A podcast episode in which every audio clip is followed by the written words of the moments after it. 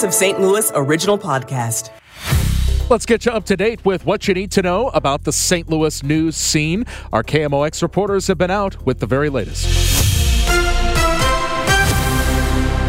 Today is Wednesday, January 3rd. I'm Michael Calhoun, our top local story.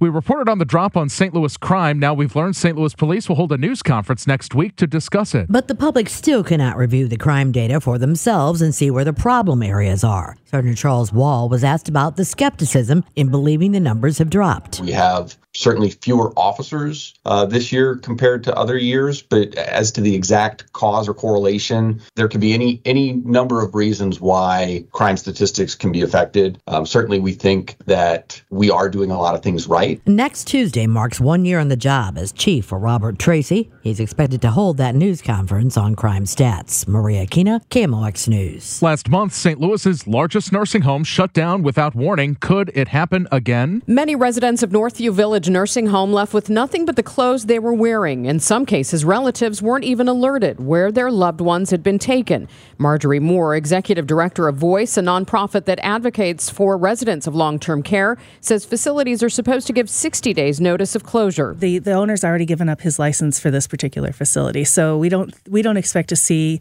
this facility reopen again anytime soon, and certainly not under this ownership. While the owners blame low Medicaid rates, Moore says profit-taking by the owners is more likely to blame. She tells KMOX she hopes Missouri regulators will now put more scrutiny on other facilities operated by the owners. Megan Lynch, KMOX News. This just in. St. Louis police are asking for help finding a resident who walked away from the Northview Village Nursing Home when it abruptly closed last month.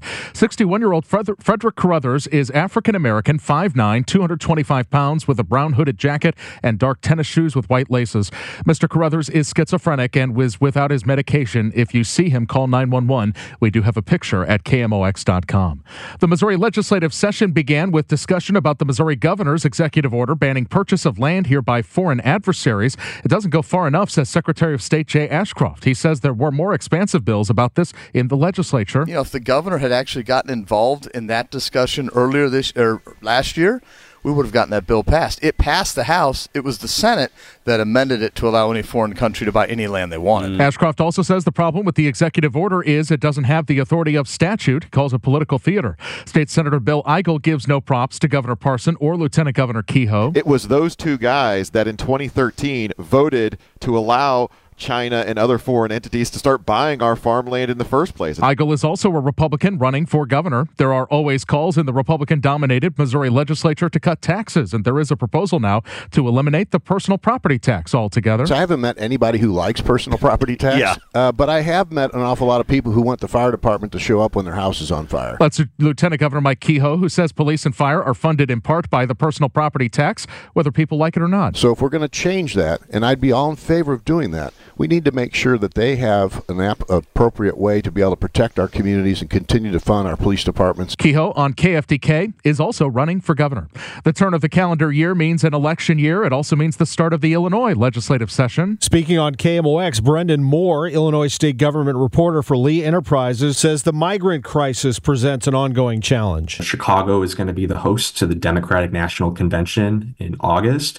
So undoubtedly, this is going to be an issue that may appear there. Would not surprise me if the governor of Texas sends up more buses of migrants in the lead up to that. And then there's the budget strain and the need for state and federal aid. How much state resources are going to be dedicated in the future? And then, yes, as you mentioned, is the heat going to be turned up on the federal government to help resolve this issue, whether it's with visas or providing more resources to help states that are dealing with this influx. Tom Ackerman, KMOX News. Fred Bottomer, KMOX's health and religion editor, is being inducted into the St. Louis Media Hall of Fame. He's been our editor on those important beats for decades and has executive produced countless talk shows and election nights. I'm just really thankful that I've been able to work at KMOX for more than 40 years. The induction is February 1st. We've got more at KMOX.com. The KMOX Business Desk, another of Chef Gerard Kraft's restaurants, is closing. This one is a burger joint inside a brewery in the Grove. Kraft opened Brasswell inside of Rockwell Brewing Company in 2018. The tap room and the kitchen are built from a series of shipping containers. A statement from Rockwell indicates the brewery is launching its own food program. Kraft's Cinder House at the Four Seasons Hotel is closing Monday, but he is launching new restaurants at City Foundry STL and in De Pere. Well, as we continue on KMOX, following up on a story we brought you yesterday, the city seeing a major reduction in violent crime. We're talking about percentages like 21% reduction in murders, 24% reduction in shootings. Joining us now to tell us what it means is the head of Greater St. Louis, Inc., CEO Jason Hall. Thank you for calling in, Jason. Thanks, Michael. Great to be back with you, and Happy New Year. Happy New Year, and happy figures to start off the new year. What do you take away from these year-end crime stats? Well, this is just another example of this region getting serious about moving forward, serious about growth, tackling our greatest opportunities, but also tackling our challenges. You know, earlier this year in the spring, the business community helped finance and put our resources behind the big summit to bring people together from lots of different perspectives, and specifically calling out homicides as the area where St. Louis stood out nationally and where we need to focus our attention. And I think with the leadership, Chief Tracy, Mayor Jones, Gabe Gore, getting the right leaders in the right seats, you're seeing the results of a community working together. Yeah, so this situation got to a point where the business community said, we've got to step in and be vocal, be active with this. So what does the business community see in terms of these reductions? Are they pleased with this? Yeah, I mean, we know there's still a lot of work to do, Michael. I mean, I think we got to we cannot let up. We cannot punt the ball too early.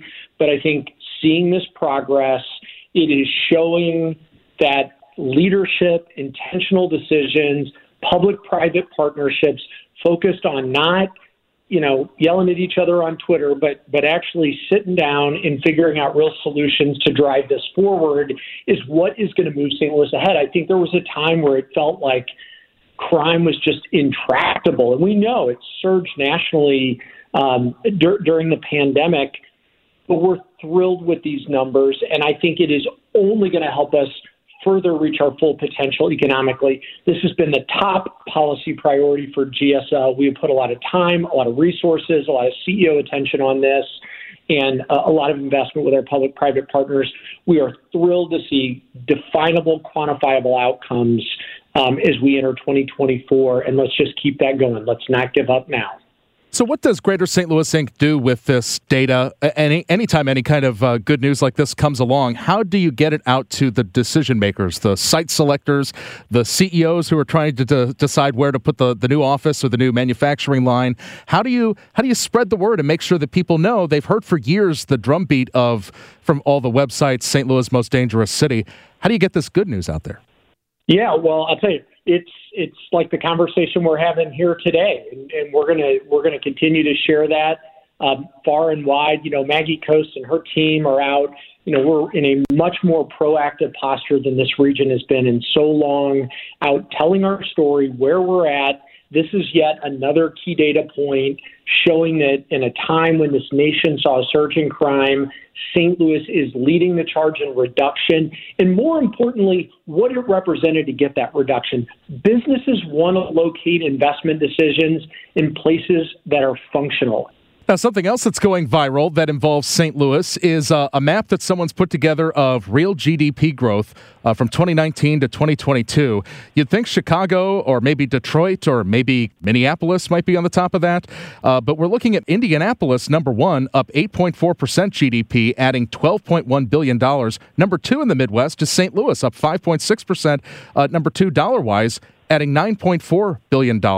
What kind of context? Because, again, this is something going viral on social media right now. So what kind of authority can you add to these figures, and what does this mean?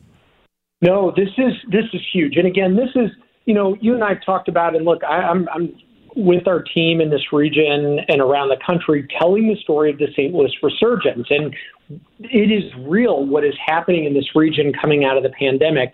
This is quantifiable evidence that this is not, we're not talking about isolated feel-good deals, one-off. It is all aggregating up to a region that is overperforming its past, but starting to perform to its full potential. These markets know what they're doing. For St. Louis to be showing up there shows that what we are all doing as a community to come together with the first jobs plan we've had in 10 years. You're never going to get there if you don't have a plan. And then building a leadership team and some community partnerships to allow this region to reach its full potential. And I'll tell you, if you peel back just the 2022 number from these GDP growth, our peer organization down in Tampa crunched just the 2022 data.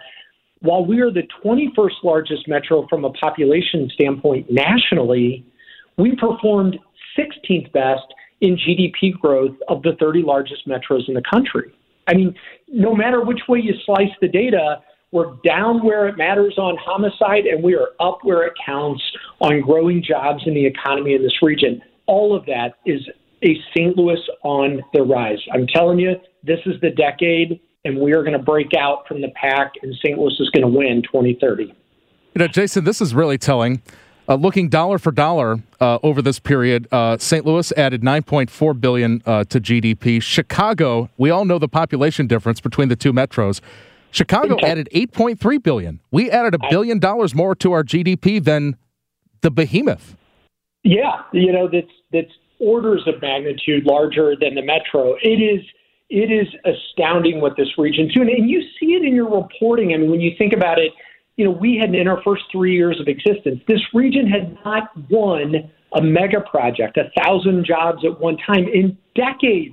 We put up 2 of those, you know, in the first 12 months of the organization. You know, look at the big story last year with the big head-to-head competitions, winning that historic $2 billion investment from Boeing and so many other of these large projects we've been talking about. It's starting to add up, and you're going to start seeing those shovels in the ground. You see what Lamar Rucker's done up at General Motors, wrapping up a $1.5 billion investment, now making us the second largest General Motors production site in North America. I mean, all of these are adding up to these big numbers that you see, and when you really compare it to other markets, St. Louis, Michael, we've been at this a long time, and you and I have worked on these issues for the first time in a long time. This region is finally starting to overperform and reach its full potential. That is exciting. Greater St. Louis CEO Jason Hall, thank you so much as always, Jason. I appreciate it. A couple of other projects that come to mind that I covered. There's the retention of the Emerson headquarters. There's the moving of the Ring Founders' new company, Door.com, here, and the big HVAC company, Copeland, putting its headquarters in St. Louis. You can subscribe and stay up to date. Get the St. Louis All Local sent to you. Just search for it on your favorite podcast app.